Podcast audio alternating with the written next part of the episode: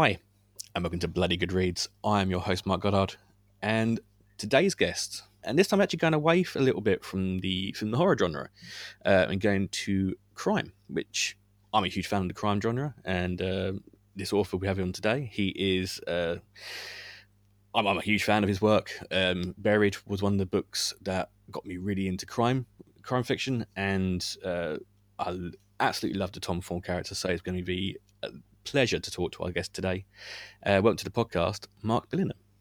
Hello, how you doing? I'm doing very well uh, in these these strange times that we have at the moment. Yes, indeed. Yes, indeed.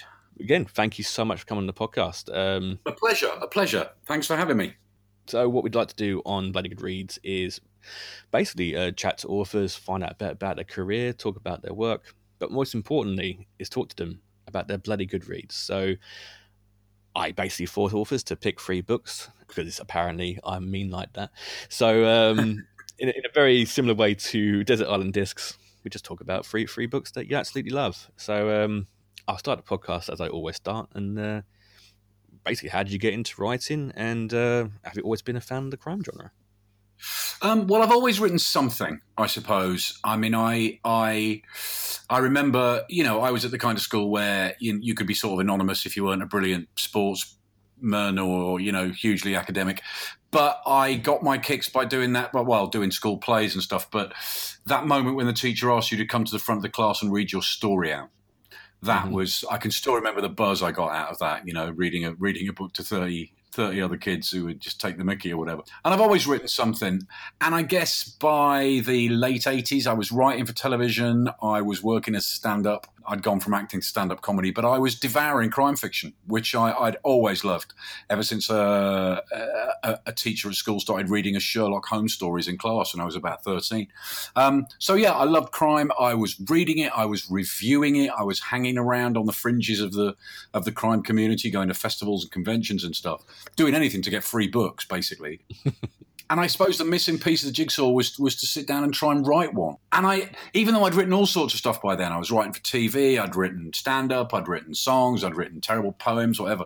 A book always seemed hugely daunting. You know, you'd pick them up and some of them were like house bricks. And I just thought, wow, how much work is that? And then one holiday with the family, I sat outside this villa in Corfu or wherever the hell we were uh, with a beer and scribbled in a notebook. I had an idea for a book and I started scribbling. And by the end of the holiday, I realized I'd got about I got about 30,000 words and I thought, hang on a minute, that's about a third of a novel. you know, maybe it isn't as impossible as I thought it was. So I charted those 30,000 words up when I got home. I sent them off, and a couple of agents said, yes, please. And I picked one, and they sent it off, and a bunch of publishers said, please, can we have it? And I was off. I was off and running, but I hadn't even finished that first book and I'd, uh, I'd got my book deal, which I realised was tremendously lucky. Mm. And I know that's not the way it's supposed to happen. But yeah, and, and suddenly I was a crime writer. And then from that moment on, I've, I've really not wanted to do anything else. So was Sleepyhead the, the first one you wrote? It was. Yes, it was. Brilliant. It's great, great book as well. So no one they want to grab it. I'd read this book. I'd read a book called The Diving Bell and the Butterfly, which is a, a non-fiction book uh, written by somebody who, who'd been a victim of this terrible thing called locked-in syndrome, where you can see and hear and feel and are completely aware of everything going on about around you, but you can't move at all. You are completely trapped inside your own essentially lifeless body. Um, and he wrote this book by blinking. It was the only thing he could do was blink, and he dictated this entire book by blinking. And I just thought, wow, this is this is about the worst thing that could happen to a person. And because I'm sick and twisted, I thought, I wonder what if you could do that to somebody on purpose. And my wife, who's a TV director, was working on Casualty at the time. Okay. And she said, Oh, come and talk to our medical advisor. So I went in and talked to this amazing bloke called Phil Coburn, Dr. Phil Coburn, who was the model for, for my character, Phil Hendricks, who's been in every book since then. Mm-hmm. Um, and Phil said, Yeah, you, you could do it, but it would be incredibly difficult. And if you got it ever so slightly wrong, they would die and then this sort of dark light bulb went off, and I just went, "That's the book." Mm-hmm. Um, and yeah, and you know, it had a good hook. I knew Sleepyhead had a good hook. Essentially, the serial killer who isn't trying to kill anybody. Um, and yeah, I, I, got lucky first time. Say, Sleepyhead really dark. I mean, the the closing closing part of that book is so tense. I love the end of that book. No, it's, it's great. Well, it's funny. It's funny you should have been talking about about horror, Mark, because for the first two or three books I wrote, I was almost being marketed almost as a horror writer. Mm. You know, the first two books, especially, were very scary, and I was very happy with that. But all the marketing was about, you know, don't read this when you're on your own. You know, hugely creepy, hugely scary. And I, you know, I'm very happy. I don't really care what people call the books. You know, I remember my, my agent saying, Do you mind if we call them thrillers? I said, You can call them cookery books. I don't really care as long as somebody wants to read it. But, you know, since then, because it's a series and my major character is a detective, you know, they are they are quite clearly crime novels. Some are scarier than others, some are darker than others. Mm. But uh, but yeah, the first few books were, were definitely on the scary side. No, definitely. You see like films like Seven and like Silence of Lambs, people mm-hmm. class, you know, those as horror films sometimes. And so it, it's yes. a very, very fine line. I've always said this with a couple of other authors we've had on. It's a fine line between crime and horror. You know, it's, it's serial killers. And serial killers, it is, of know, course it is. Yeah, of course it's. Well, I mean, you're dealing with horrific subjects at all times. You know, you're normally dealing with murder because there aren't too many people want to read books about somebody who doesn't take their library books back. so, you know, when you're writing about crime, you are tending to write about the worst crime imaginable, and that is horrific. And if you're talking about uh, a killer and, and I've occasionally written about these killers who, who, who kill more than one person, then it starts it starts to edge into horror. Of course it is, and you know the serial killer has become the modern day bogeyman, um, largely thanks to one book which I shall be talking about shortly. Such a good segue. Why don't we do that? Actually, what, what a segue. Yeah. What is your first bloody good read? Well, it's not it's not the book I'm referring to. I'm I'm going to pick the book I normally pick when people ask me to for my favourite crime novel, which is The Maltese Falcon by Dashiell Hammett. Yeah, cool. It's over 100, year, 100 years old now, but it is still an amazing book. It it's fizzing, it's furious, it's fat free, it's it's absolutely amazing. It's the one and only outing of, of, Detective Sam Spade, who, of course, has become an iconic detective, largely through the, the movie with Humphrey Bogart and stuff, but only ever appeared in, in one novel. You know, Hammett quite cleverly resisted the temptation to write about him again. Um, and what is brilliant about it, what is absolutely brilliant about it, is that the mystery at the heart of the Maltese Falcon is nothing to do with the Maltese Falcon. The actual Maltese Falcon itself, this object, is, you know, the greatest MacGuffin in the history of crime fiction. The mystery at the heart of it is just who the hell is this detective and what what is he up to and what is his game? You never know. You never, you know, there are very few. I, I think one vaguely nice character in the whole book, um, and Spade certainly isn't nice. You know, when he finds out his partner's been killed at the start of the book, he, you know, I, I think he's in bed with his partner's wife. He's certainly having an affair with her, and you never quite know what his motives are because because Hammett never lets you into his head. You know, modern day detectives, my own included, we're forever saying to readers, "This is what he thought. This is what he felt," but Hammett doesn't do that. He just lets him speak and it's entirely up to the reader what they make of it.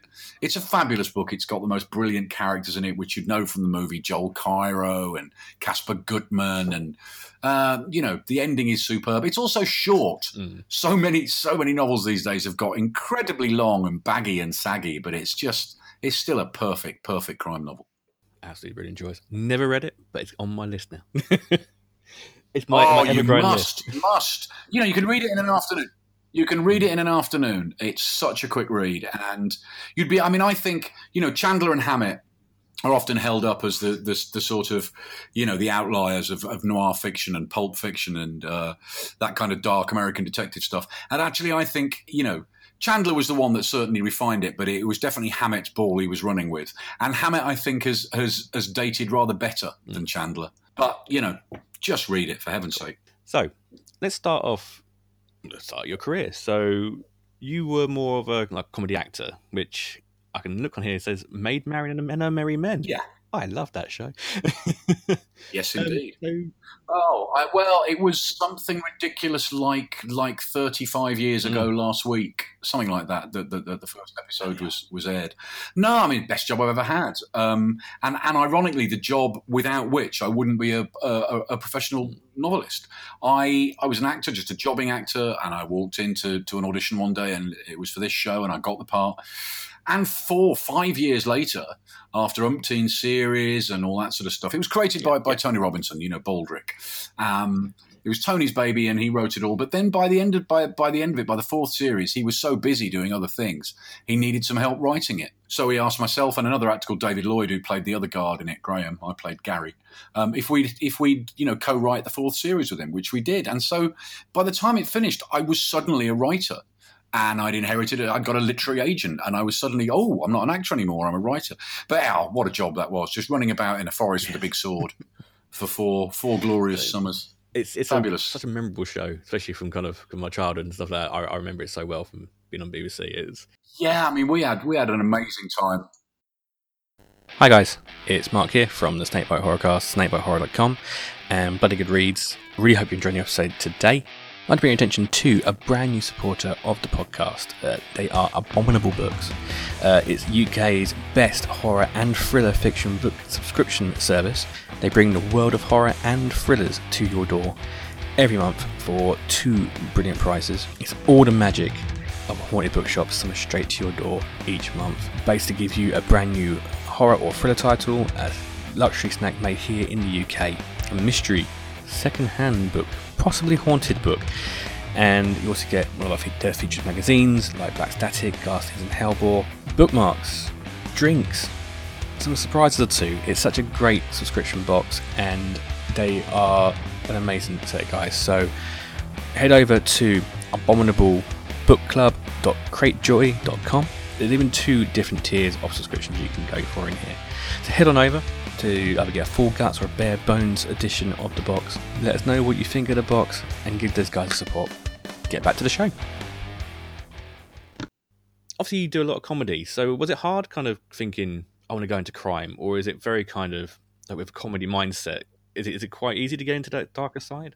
I well, I hadn't really figured this out at the time. I was so I was still working as a stand-up when when I, when Sleepyhead was published, and off I went. Uh, in fact, for five or six years, I carried on working as a stand-up. And you know, the first questions I tended to get asked in interviews were, "Why would a stand-up comic write these dark books?" I, and eventually, I worked out a kind of shtick to answer these questions. But it but it dawned on me more and more that they really are two sides of the same coin. And I learned so much from stand-up that I was able to feed into the books because you know, like I can't walk onto I can't walk onto stage, uh, stage at the comedy store and go stick with me. I'll get funny in about ten minutes. You've got to be funny straight away. You've got to engage that audience immediately, or they'll start throwing stuff and shouting at you. And similarly with a book, you've got to engage the reader immediately because if they're anything like I am, they'll give it 20 pages and go, this is terrible, and pick up another book. So there's that. You've got to keep it going. You've got to keep the pages turning in the same way I've got to keep the laughs coming if I'm doing a stand up set. Um, and crucially, a crime novel is structured in the same way that jokes are structured. It's all about the moment of, of, revelation. It's all about that time when you reveal the key bit of information. It's about timing. It's about misdirection. Um, and it's about the reveal. And crime novels are full of punchlines, full of punchlines. They're just really, really dark ones. You know, you mentioned The Silence of the Lambs in your introduction. That has the best reveal that, I, that, yeah. that I've, I've ever seen or read you know the moment right towards the end when when the SWAT team are descending on the killer's house and they sneak up to the house. And meanwhile Clarice Starling is away doing some some you know menial task on the other side of the country just follow, chasing up some loose ends. The SWAT team ring the doorbell and you cut to the killer's beastly torture chamber and he hears the doorbell ring. And that's the moment when you as the reader or the viewer, if we're talking about the film, buy the dummy. You buy the dummy at that moment. And then the camera follows the killer up the stairs and all these horrible butterflies are flapping around. And he opens the door and it's Clarice Starling.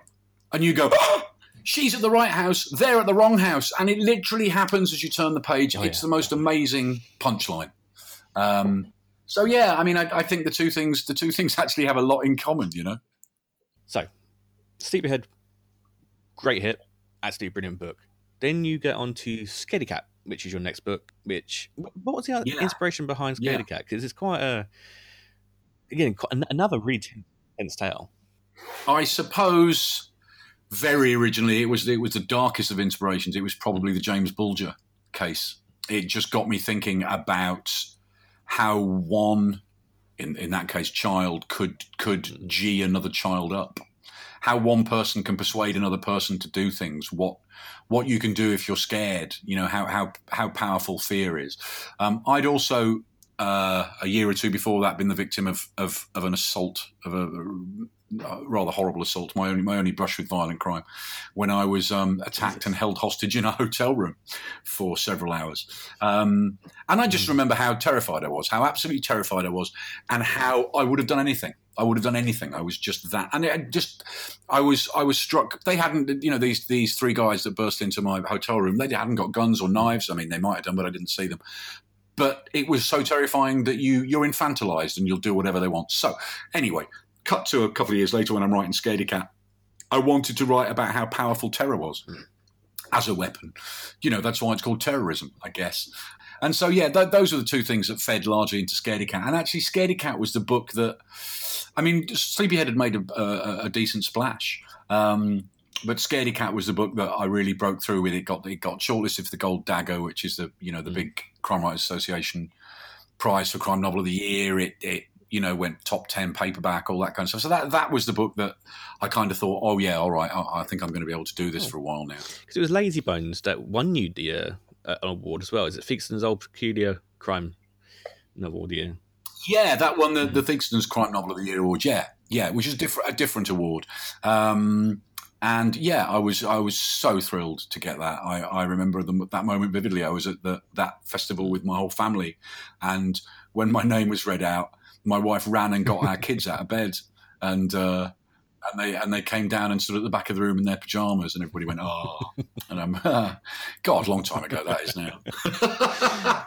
so, did you always want to do a series? Is, is the Tom Thorne character because he his character builds so much over the books. Is it always saying that you always thought in the back of your mind when you started to get Sleepyhead that you wanted to kind of continue his journey? Well, not really, because the truth is, the first book really mm. was about the victim that was really what I was interested in writing about. You know, I'd read far too many books where there's a cop and a killer and they're on this collision course and nobody gives a shit about the victims. You know, they're just plot devices. Um, so I wanted to put the victim of this particular crime front and center. Again, something to do with my experience in that hotel room, quite probably. Um, but I needed a copper. I needed a copper for the first book because there'd been a crime committed. So I just created one and stuck him on the page, knowing nothing about him at all. But when I went into all those publishers' offices when they were bidding for Sleepyhead, the first question they all asked was, Is this the hmm. start of the series? And I just went, Yep. Why not? Go for it. kind of without thinking. You know, when it became very obvious I was going to be writing about this guy for a while. And, you know, here I am writing about him over 20 years later. Uh, but I never thought that would be the case. I mean, I'm a huge fan of series. Don't get me wrong; it wasn't it wasn't a hardship, and it is no hardship to write a series. Um, you the only way to do that, which we may talk about later, is to step away from it and do other things every so often. But no, no, I, I was very happy to to to start him off on this on this rocky road, and I still don't know any more about him than the reader. You know, I don't have a dossier on Tom Thorne, which is probably a mistake because I get things wrong. You know, I occasionally get emails going, "Why are his eyes green in book six and brown in book nine, or you know. I make the odd the odd uh, cock up like that, but I'd rather it was like that because without knowing everything about him, he stays surprising. You know, that's the theory anyway. Because Lazybones, I find his uh, his story arc gets a bit more kind of more personal, especially with his dad, and you know that, that kind of builds up throughout the novels as well. It's, yeah, yeah, I, I mean, uh, the truth is, I've become I've become much more interested in that stuff. I mean, I, I remember talking to a, a brilliant British crime writer called John Harvey very early on, and John was saying, "Oh, how it's how's it going?" And I was telling him about the plot of my next book, and he was going, "Yeah, yeah, yeah." He said, "You'll get bored with all that." And I said, "What do you mean?" He said, "You know, you'll get less interested in the kind of crash bang wallop of the plot, and much more interested in what he called the looking out of the window moments." You know those moments when it's just your detective sitting at home you know in my case listening to hank williams or whatever and just thinking about stuff. You know what's going on inside his head? What's his personal life like? And yeah yeah i guess obviously i need it i need a good plot. I need a strong narrative engine. You know you've got to drive that reader through the book with a with a plot that's going to hook them but you know i've what i've really enjoyed is watching this character change over 20 years. I mean because of what what me and, and, and my peers in crime fiction put our characters through, they can't be the same character at the end of one book, let alone at the end of 20. So yeah, he's he's been oh, on a journey. definitely. So when when was it in kind of like during your writing that they optioned the TV version of Sleepyhead?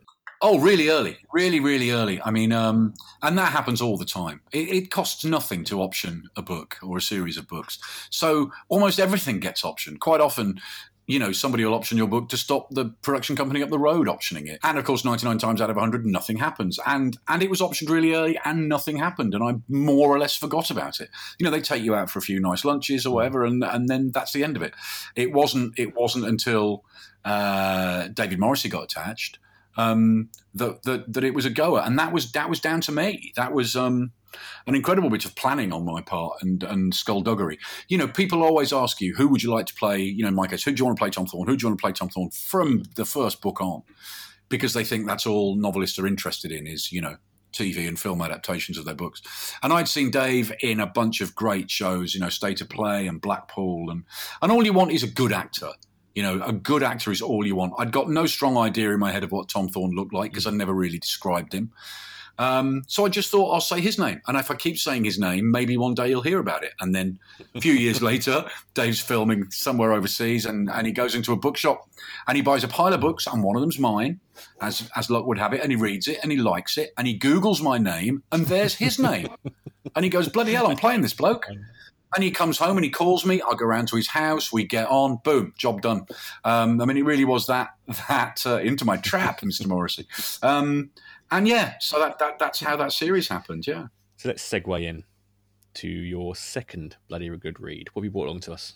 Okay, well, this is a kind of slightly odd one. Um, it's by a writer called John Connolly, who who is somebody who sometimes who certainly mixes crime and the supernatural. He's not quite a horror writer, although he's a brilliant writer of ghost stories, I should tell you. Um, but he's best known for this Charlie, uh, this series featuring uh, an American detective, private eye called Charlie Parker. Um, but the book of his, which are wonderful, absolutely wonderful. I mean, I could have picked any one of them. But the book I've chosen is a kind of odd book in his canon, a book called The Book of Lost Things which is a sort of adult fairy tale or a series of adult fairy tales. It's about um, uh, a young boy uh, during the war who's convalescing and just starts reading this variety of bizarre books on his shelf. And it's about the power of books themselves. I mean, he, he sort of goes into the books. It's a sort of, but it's incredibly dark. It's also incredibly funny. It's also one of the the few books that I, I cried like a baby at when I'd finished it. It truly, it truly is a wonderful book, an absolutely wonderful book. It, it, it's one of those books that I give to people, and if they don't like it, I think you can no longer be my friend. Yeah. You know how you get attached to certain books.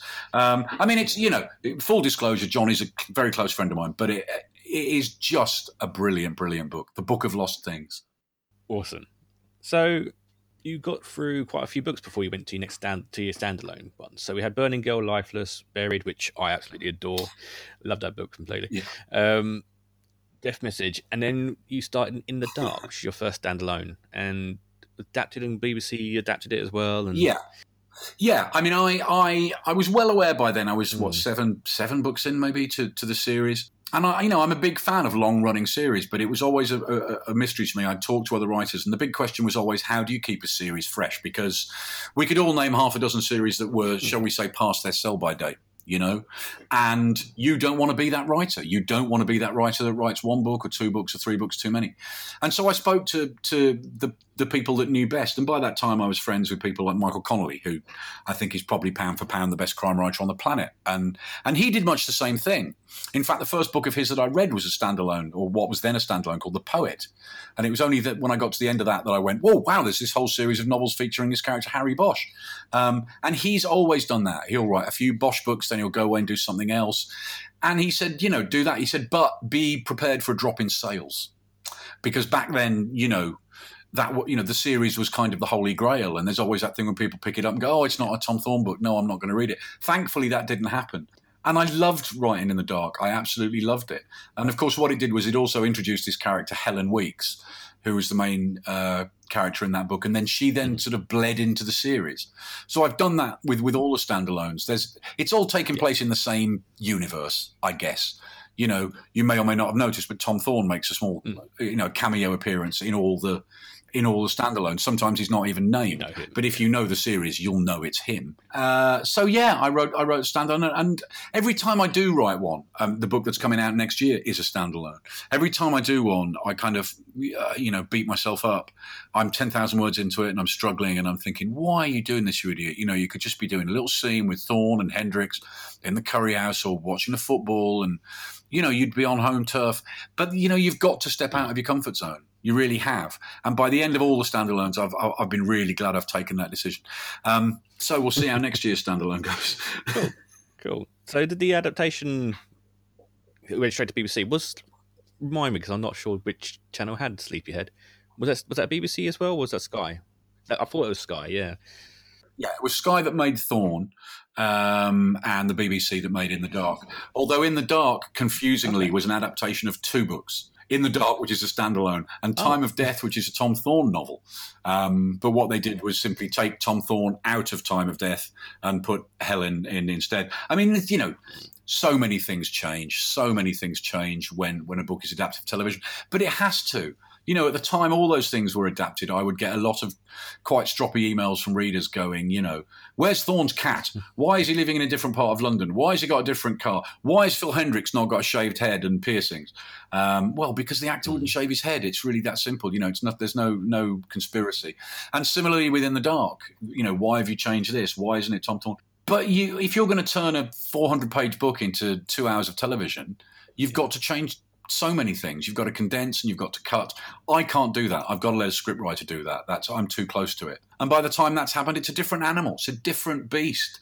Um, and as long as it as long as it has the same tone as the book, you know, obviously you hope the plot's more or less the same, but you know, it's about the tone of it and and and and all the adaptations. I've been very lucky so far. I've, I've managed to do that.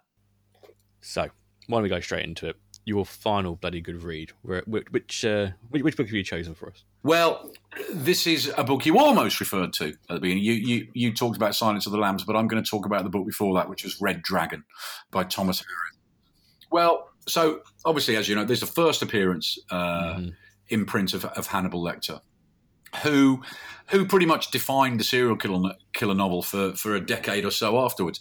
Tragically, what happened was an awful lot of very, very inferior imitations of of Red Dragon and Silence of the Lambs, which is an equally brilliant book, came along. You know, endless killers going, you know, I must kill when the moon is full, or, you know, motiveless, just pointless killers and endless victims being carved up. Um, you know, Silence of the Lambs and, and especially Red Dragon are not that. They are amazing books because what, what they don't do is explain Hannibal Lecter. There's a wonderful line, I think it's in Silence of the Lambs, when Clarice Starling says, What happened to you, Dr. Lecter? And Lecter says, Nothing happened to me, I happened. And that's all you need to know. You don't need, you know, unfortunately, I think what happened is that Thomas Harris, like the rest of the world, mm-hmm. fell rather too much in love with Hannibal Lecter. And in those later yeah. books, he explained him. He made the fatal mistake of explaining him. You know, Lecter was the way he was because mm. he had to eat his sister when he was a kid. Well, haven't we all? You know, I mean, uh, but the books, the books were just not the same after that. Mm. He he was not that powerful bogeyman that, that he was in the first couple of Hannibal Lecter articles. But Red Dragon, you know, I picked it up at an airport somewhere, sat reading it on a plane, and I, I don't think I ate anything for about 24 hours. I just mm. couldn't, could not stop reading this book. Um, again, there's been, there's been how many? At least two adaptations of that book. Uh, Mindhunter, Mindhunter, which is really good with, with Brian Cox as Hannibal Lecter, and then Red Dragon with with Ralph Fiennes, um, which isn't quite so good, but it is just an awesome, awesome book. You know, that really is a proper thriller. That goes to my second question: What you, which one would you prefer, Manhunter or uh, or the uh, remake? Oh, of those of those two films, Manhunter, Manhunter every time. Brian Cox is Brian Cox is just so great. I mean, Anthony Hopkins actually as Lecter is really good early on, but again, I think later it becomes a little mm-hmm. bit camp it becomes a little bit knowing, you know, winking and going okie dokie and all that sort of stuff. Where you know Cox's Lecter is much more kind of icy and yeah, and which is what you kind of expect from the Hannibal Lecter character. Which is a shame though, because if you read if you watch the movies first, then read the books later, which unfortunately, you know, for me it it was that case. You will always pitch picture Anthony Hopkins in yeah. that role, and you always picture him in your head when you're reading, which is annoying. Yeah, of, of, course you do. Of course you do, and that that is always always the case with adaptations of novels. You know, who can? Is it possible to read a Jack Reacher book now without picturing Tom Cruise? Unfortunately, it's and and and it, it, it's especially true of authors too.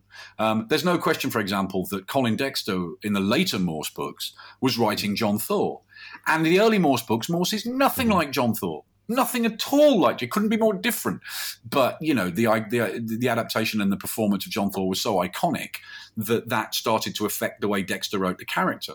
I can say with my hand on my heart i i never for a minute imagine dave morrissey when i'm writing the books because because i've got no idea what thorne looks like. I'm looking at the world through thorne's eyes. I know what he thinks and what he feels about stuff, but what he looks like doesn't matter to me. You know, Dave and I did a bunch of events together when the series first came out, and I said that to him, and he said, "Oh, well, I don't bloody think about you when I'm acting either." And I went, "That's fair enough." Um, but I, you know, I really don't. Um, but obviously, readers might. You have to, you know, once there's been a screen adaptation, it's very difficult not to see that actor. You know, it's not to see, like you say, not to see Anthony Hopkins when you're reading Lecter. So, your new book, which is Crybaby, it goes back. Is it more of a prequel? What made Yes. you want to go kind of back to Yes. kind of before? Well, several reasons. Firstly, because it was a, a special book. It was the 20th book. So it was a sort of anniversary book. So I wanted to do something a bit different. I also was very attracted by the idea of going back to a time before there was lots of CCTV and mobile phones and the internet and all that stuff, because that stuff is the bane of a crime writer's life. You know, such a huge percentage of, of crimes in the modern day are solved straight away by CCTV footage and by mobile phone cell site triangulation and all that sort of stuff. And you have to find a way, a neat way around that if you're going to make your crime novel exciting. Um, so to be able to, to, to write about a time when that stuff wasn't there um, was hugely tempting. Also, to go back to a time when Thorne would be uh, younger and keener, and both his parents would still be alive, when he would still be married. So I could see him as a, a husband and a son, um, and all those things that I'd, I've never really been able to write about. So yeah, there, there were a lot of reasons why I did it, and and, I, I'm very glad I did do it. Um, to the point where you know, somewhere in the back of my mind is the idea that I might I might go back and revisit that time. I don't know. Oh, also fun for me to write about 1996, which I remember incredibly well, and I remember the, the football tournament that took place, which is right at the centre of the book, in fact. Um, but it still felt like I was writing a historical novel Mm. when I was writing about it.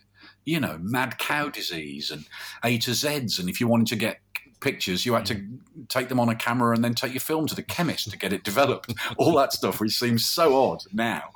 Um, you know, the, the Met Police, the Met Police didn't even have external email in 1996. The most advanced bit of kit that Thorne has in this book, in technological terms, is a pager. Not even a pager with text on it, but just something Yeah. that beeps on his belt, and then he has to go to a phone box if you can find one that hasn't been used as a toilet, and uh, and call up and go, "Hello, uh, Detective Sergeant Thorne, you wanted me." Um, so no, it Is was it a lot of fun. going back though? Because obviously, you know, seventeen novels in, a lot has obviously happened to Tom in this time. Is it is it hard to go back? Do you have to kind of revisit some of the stuff you've, you've written before to kind of remember? Well, no, no, it was the exact opposite because these days, if I'm writing a Thorne novel as, I, as I've just begun, um, you have to bear in mind all the stuff that's come before. You have to bear in mind the history and the cases and all that stuff. You don't always refer to them. You don't, you know, because sometimes it's dangerous to refer to them because you're talking about stuff that the reader may not be familiar with if they haven't read book seven or book 12. Or, but there is the weight of that history. Um, but because I was going back to a time before that, I had none of that stuff. I didn't have to worry about any of that. It was sort of a blank slate in some ways. Um, so, no, it actually turned out to be easier. So, what is planned for the future? Have you got any more standalone coming out, or is it more kind of some more Tom Thorne stuff? Yeah, well, like I, I've been, I've been, I've been a busy little bee in lockdown. I mean, I, um, I wrote next year's novel, which I had started, but sort of started at the beginning of the year, and then once we went to lockdown, just thought, right, well, I'm going to crack on with this. So that book is done, and it is a standalone, uh, and it's coming out uh, next July. Um, yes, Tom will make his his usual cameo, but not right until the very end. Um, and it's a very different book for me. It's a first person first person narrative, completely first person, which I've never done before, not for a whole book. Um, and I'm very excited about it. Yeah, that'll be out next year, but you know that little voice in your head immediately starts going, "What about the book after that?" So I'm, I guess, ten thousand words into the book, which will be out in 2022, which is a Tom Thorne book, and will also mark the return of uh, Thorne's nemesis, I guess, who is the nastiest character he's ever come come across. Who's a character called Stuart Nicklin, who Mhm. first appears in Scaredy Cat, in fact, and I, I get a lot of emails from readers going, "What's happened to Stuart Nicklin? When is Stuart Nicklin going to come back?" Well, he'll, he'll be back in 2022. Is the answer. Absolutely brilliant. Is there anything else kind of non-writing that you're working on as well, or just literally just work on books? Yeah, well, I mean, I, the, the last couple of years, I've I've enjoyed myself more than is than is healthy. Um, as part of a, a rock band of crime writers um, called the Fun Loving Crime Writers, a bunch of us, six of us, myself, Chris Brookmyre, Doug Johnstone, Stuart Neville, Luca Veste, and Val McDermid. Uh, formed this band. It, it all started accidentally at a, at a convention in America when three of us got up on stage and, and messed about, and then we got asked to do some more stuff. And we formed this band. And to cut a long story short, last summer we played Glastonbury They booked us to play Glastonbury, for heaven's sake. And we play at festivals, and and uh, we had to cancel an entire tour because of uh, the pandemic. We had some great shows lined up in the spring, and we'll be we'll be back. We're gagging to get back on stage and do that again. So I've been doing that. I, I you know I've done a bunch of other things. Um, one of the books I'm most most proud of is a book I wrote about five years ago called Great Lost Albums with um, two crime writers called Martyn Waites and Stav Sherez and a comedy writer called David Quantick. We wrote this comedy music book, which, you know, I absolutely adore. Nobody bought it, um, but mm. I absolutely adore that book. And I've done some musical co- collaborations. I did a collaboration with a, an Americana band called My Darling Clementine, and where I wrote this huge long story based around some of their songs, and we toured that. We took that out around the country and made an album. And so, yeah, I'm you know I'm doing other stuff, um, playing poker far too much, doing too many jigsaws, wasting my time. Um, but as long as I can manage to to push a book a year out, I'll, I'll be a happy man. Random, random question. Any of your books that you could pick to be adapted, what would you kind of pick? What, what would be the, the one Tom Thorne book do you'd like to see adapted? Oh, I guess that. Well, the Tom Thorne book, I think, if you're, you know, right this minute, probably change tomorrow, but that I'm most proud of, I think, is a book called Love Like Blood, which was mm-hmm. three or four years ago now. Um, I'd love to see that adapted. That's a book about so-called honor killing, um, which I wrote in this sort of fury. I've never, I've never been so angry writing a book. And the more I researched the subject and the more I spoke to people, the angrier I got as I was writing it. And I was just thinking, I don't know whether this is a good thing or a bad thing. But I was pretty, pretty chuffed with how it turned out. So yeah, I'd love to see that adapted. There are a number of adaptations still yeah. bubbling under in the way that television moves ever so slowly anyway, and the lockdown hasn't helped matters. Um, but yeah, there are a couple of things that may or may not happen. But Love Like Blood isn't one of them. So uh, if anybody wants to come and adapt that, give me a call. Yeah, well, thank you for coming on the podcast. Thank you for having me. It's been an absolute uh, pleasure. nice for me to know a bit more history behind you know the writing, and as again, I'm a big fan of the Tom Thorne series, and it's just me fanboying in an English way. um, so where can people find you? Social media. Where can people find me? Um, well, I'm not sure I want to find no, no, me, no, um, but in but in terms of social media, yeah, in, in social media terms, I'm very easy to find. Well, I mean, I have a website, uh, markbillingham.com, and there's all sorts of ways they can contact me through that. Um, but just on Twitter, at Mark Billingham, or Facebook, uh, Mark Billingham Author. Um, yeah, I'm easily get holdable of, far too easily get holdable of. Somebody sends me a message, I, I can I can take a break from from writing my next novel and answer them, which is much more fun. But uh, yeah, awesome. very easy to do that. Again, thank you so much for coming on the podcast. Uh, it's been been a pleasure talking to you. Um, and, and as always, you know you can catch us as well over on Twitter and on Facebook. You can find us on Bloody Good, at, yeah, at Bloody Good Reads on Twitter. Too many words at one time. Uh, Instagram at Bloody Good Reads as well. Um, you can also catch me every fortnight over on the Snakebite Horrorcast, uh, where we review two films uh, a fortnight in the most laid back way. It's probably not the best way, but it's in a, in a laid back way between you know me, Marcus, and uh, and Niall. If you have any questions for any upcoming guests, or you know any any idea of anybody you would like to see on the podcast in the future, do give us an email. Let us know, and just let us know if you uh, enjoying the podcast as well. I'm loving the podcast so far. You know, we're quite a few episodes in, and uh, this year's been quite quite a good year for uh, for here us at Snakebite and for Bloody Good Reads as well. So, thank you all for listening, and and uh, yeah, so again, thank you for listening. And I've been your host, Mike Goddard, and I'll see you next time.